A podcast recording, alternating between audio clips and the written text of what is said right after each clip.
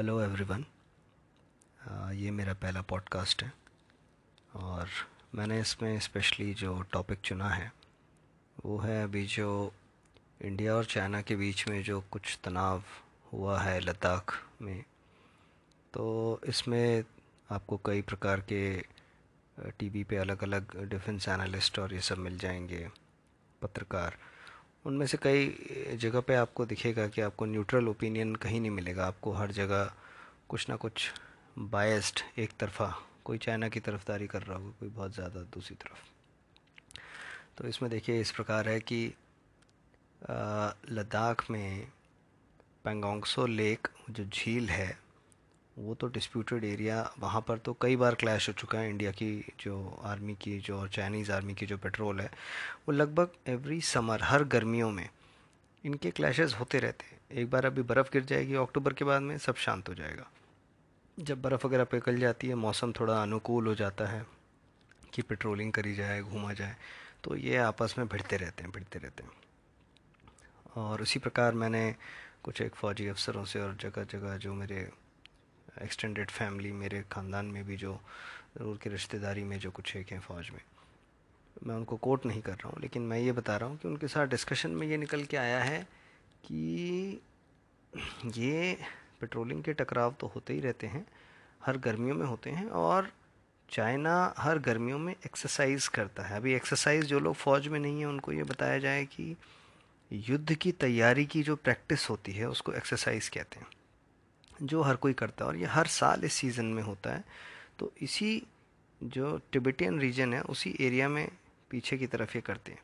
तो इनके लिए आसान हो जाता है कि कोई पेट्रोल का अगर दो देशों के आपस में जवान टकराते हैं तो तब क्योंकि इनकी बहुत सारी फ़ौज पीछे प्रैक्टिस कर ही रही होती है तो वो अवेलेबल होती है। इसीलिए आजकल जो ये आप ये वीडियो देख रहे हैं जो चाइना के कुछ आ, मीडिया चैनल्स डाल रहे हैं प्रोपागेंडा वीडियो डाल रहे हैं कि कैसे उनके टैंक और ये सब बहुत एकदम से आ गए। दो दिन के अंदर, तीन दिन के अंदर उन्होंने बहुत सारी फ़ौज इकट्ठी कर दी।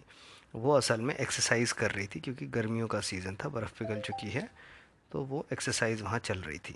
तो वो पहले से थे और हर साल आते हैं। और ये सारी कहानियाँ हर साल की और इंडियन आर्मी भी एक्सरसाइज करती है उस रीजन में। तो ये ये चलने, लगातार चलने वाली चीज़ है। तो पेंगोंगसो लेक का तो बहुत पुराना है और चलता आ रहा है। मतलब कई बार मीडिया में आया है। जो पेंगोंगसो झील का जो है टकराव है।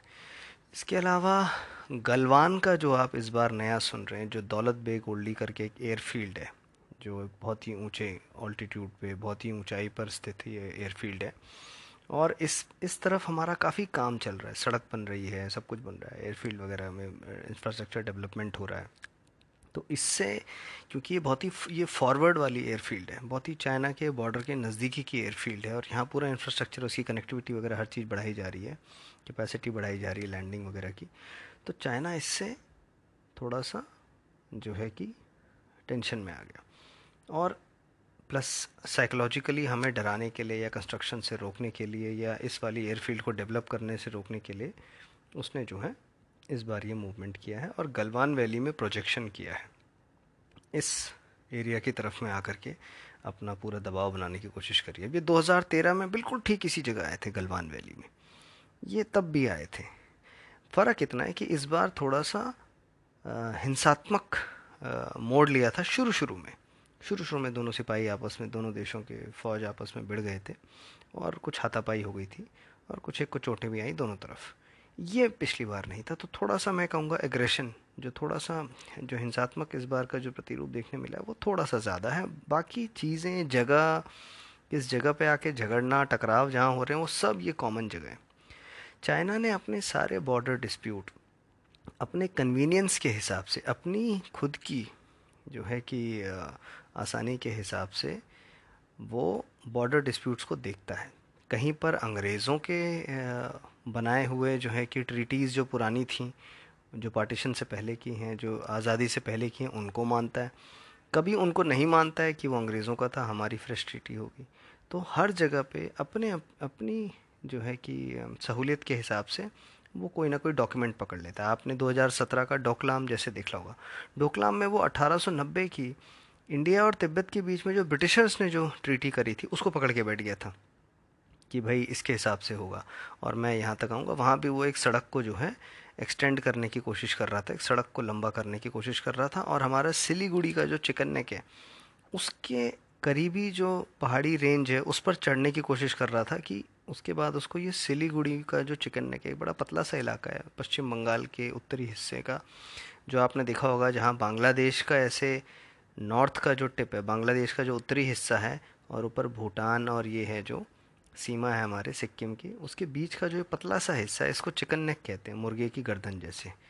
तो अगर हम इस, अगर अगर चाइना कल को युद्ध की स्थिति में उस चिकन नेक को, उस छोटी सी, पतली सी उस जगह को, वो तीस किलोमीटर का तकरीबन इलाका है, चौड़ाई बहुत कम है वहाँ भारत की। अगर उधर पे एक ब्लॉकेड लगाता है तो हमारा नॉर्थ ईस्ट का जो पूरा हिस्सा है, हमारा जो, पूरा जो पूर्वोत्तर का जो भाग है हमारा, वो भारत से जुदा या यूँ कहूँ कि ब्लॉकेड करने की ये कोशिश कर सकता है। इसीलिए हमारे लिए बहुत सेंसिटिव इलाका है वो। तो इस वजह से जो डोकलाम हुआ था 2017 में, उसमें भी हम लोग बहुत जो है कि एग्रेसिवली इनके सामने आकर के इनसे भिड़े और बाद में चाइना 200 मीटर पीछे गया, जहाँ पर था। उधर से सड़क तो आगे उसको बढ़ाने दी नहीं और जहाँ थी, जहाँ तक वहाँ से भी 200 मीटर पीछे उनको बिठा दिया। अभी भी ये जो लद्दाख वाला चल रहा है, ये सौ, कुछ ही दिन में सॉल्व हो जाएगा और ये ये अभी पीछे जाना शुरू हो गए हैं, जैसे आज की खबर में आना शुरू हो चुका है, पीछे जाना शुरू हो गए तो आप किसी भी प्रकार की अफवाह में ना जाएँ और मुझे बहुत दुख के साथ कहना पड़ रहा है कि भारत में मैं देखता हूँ ऐसे कई सारे जर्नलिस्ट हैं, कई सारे अलग अलग विचारधारा के लोग हैं, जो चाइना में उइगुर मुस्लिम के ख़िलाफ़, जो चाइना अत्याचार कर रहा है, जो चाइना अफ्रीका को इतने सारे देशों को अपनी कॉलोनी बना के एक्सप्लॉयट कर रहा है, जो लैटिन अमेरिका के देशों के जो है कि जंगलों में रेन फॉरेस्ट में जा जा करके उन्हें पूरे फॉरेस्ट और इकोलॉजी पूरी ख़राब कर दी, बर्बाद कर दी अपने पर्सनल एक्सप्लॉयट्स के लिए। उसके अगेंस्ट तो चाइना को कोई कुछ बोलता नहीं है। क्योंकि ये लोग चाइना से ही जो है कि स्पॉन्सर्ड हैं। काफ़ी सारे जर्नलिस्ट और काफ़ी सारे पार्टियाँ और लोग। लेकिन एक प्रेजेंट अभी की जो सरकार है, उसको नीचा दिखाने के लिए बोलेंगे कि तुम चाइना के खिलाफ एक्शन भाई क्यों ले चाइना के खिलाफ एक्शन चाइना कोई छोटा देश तो है नहीं। युद्ध होगा तो दोनों का नुकसान होगा और ये सही समय है नहीं। अभी कोरोना जो है कि वायरस का चल रहा है, कोविड का चल रहा है, बहुत सारी चीज़ें और चल रही हैं। इकॉनमी पूरी वर्ल्ड की डाउन है, इंडिया की डाउन है। हमको अपनी इकॉनमी ऊपर करने के बारे में सोचना चाहिए। ये जानबूझ के सरकार को, लोगों को ज़बरदस्ती उकसाया जा रहा है। और वैसे चाइना के खिलाफ कभी नहीं बोलेंगे। लेकिन अभी इस सरकार को नीचा दिखाने के लिए, उन्हें पता है ये सरकार कभी भी युद्ध का फैसला नहीं लेगी चाइना के खिलाफ, क्योंकि समय भी अनुकूल नहीं है और इतनी भी कोई बड़ी बात नहीं है। छोटा सा इलाका है, वो अभी दो चार दिन की धक्का मुक्की में सॉल्व हो जाएगा। वो आपने कई बार पहले भी देखा होगा ऐसे हुआ है। मगर उकसाना, सरकार को नीचे दिखाने के लिए बड़ा चाइना चाइना करना, वैसे कभी चाइना के खिलाफ नहीं बोलेंगे। वैसे इनके लोग जा जा करके चाइनीज़ एम्बेसी में चोरी छुपे मिलते हैं, इनके चाइना के ऑफिशियल्स से। चलिए, जो भी है, मैं तो सिर्फ़ यही कहूँगा, आप न्यूट्रली देखिए और भरोसा रखिए इंडियन आर्मी पे। और कोई बड़ी बात नहीं, और ये बहुत कॉमन चीज़ है। दोनों देश अपनी अपनी तरह से इंटरप्रेट कर रहे हैं लाइन ऑफ़ एक्चुअल कंट्रोल को एलएसी जिसको कहते हैं लाइन ऑफ़ एक्चुअल कंट्रोल तो उसको दोनों देश अपनी अपनी तरह से देख रहे हैं और भारत तो फिर भी ब्रिटिशर्स वाली जो है कि बनाई हुई ट्रीटीज़ पुरानी ट्रीटीज़ के हिसाब से चल रहा है। चाइना कुछ जगहों पे ब्रिटिशर्स वाली ट्रीटी पकड़ लेता है, कुछ जगहों पे पोस्ट इंडिपेंडेंस वाली अपनी जो है कि जो उसका स्टांस है वो पकड़ लेता है कि भाई हमारा तो ये है। तो चलिए, अभी देखते हैं और उम्मीद करते हैं कि ये जो है कि मसला काफ़ी हद तक तो सॉल्व हो चुका है। तीन जगहों से ऑलरेडी पीछे जा चुके हैं, वो दो ढाई किलोमीटर पीछे जा चुके हैं। अब बस एक फिंगर फोर और फिंगर एट जिसको कई लोग दिखा भी रहे हैं, बता भी रहे हैं, उसके बीच का जो एरिया है, जहाँ पर अभी थोड़े से अभी बाकी हैं, उस पर वार्तालाप चल रही है और बहुत जल्दी ये भी सुलझ जाएगा। कई सारे चैनल और पॉलिटिशियंस जो राजनीति कर रहे हैं, वो ये कह रहे हैं कि क्या भारत का कोई हिस्सा लद्दाख का ऑक्यूपाई कर लिया है?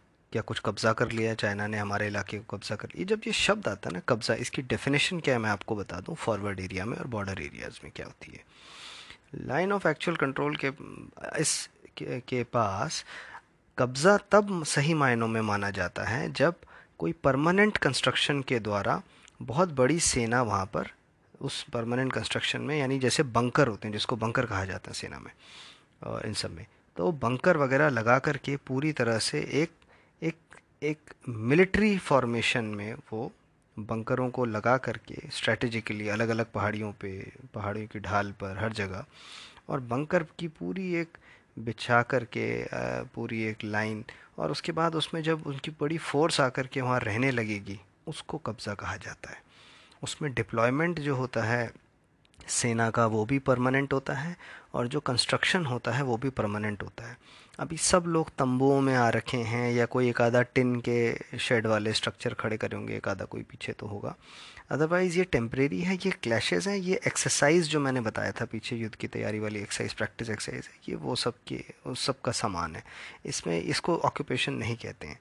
तो कोई भी ये गलत आपको गुमराह करे या कोई भी गलत ऐसा मीडिया पे आप उस पर ना जाएँ ऑक्यूपेशन तब माना जाता है जब परमानेंट स्ट्रक्चर से और परमानेंट फ़ौज के डिप्लॉयमेंट से वहाँ पर कर दिया जाए, तब उसको ऑक्यूपेशन माना जाता है। बस यही मुझे ऐड करना था। Thank you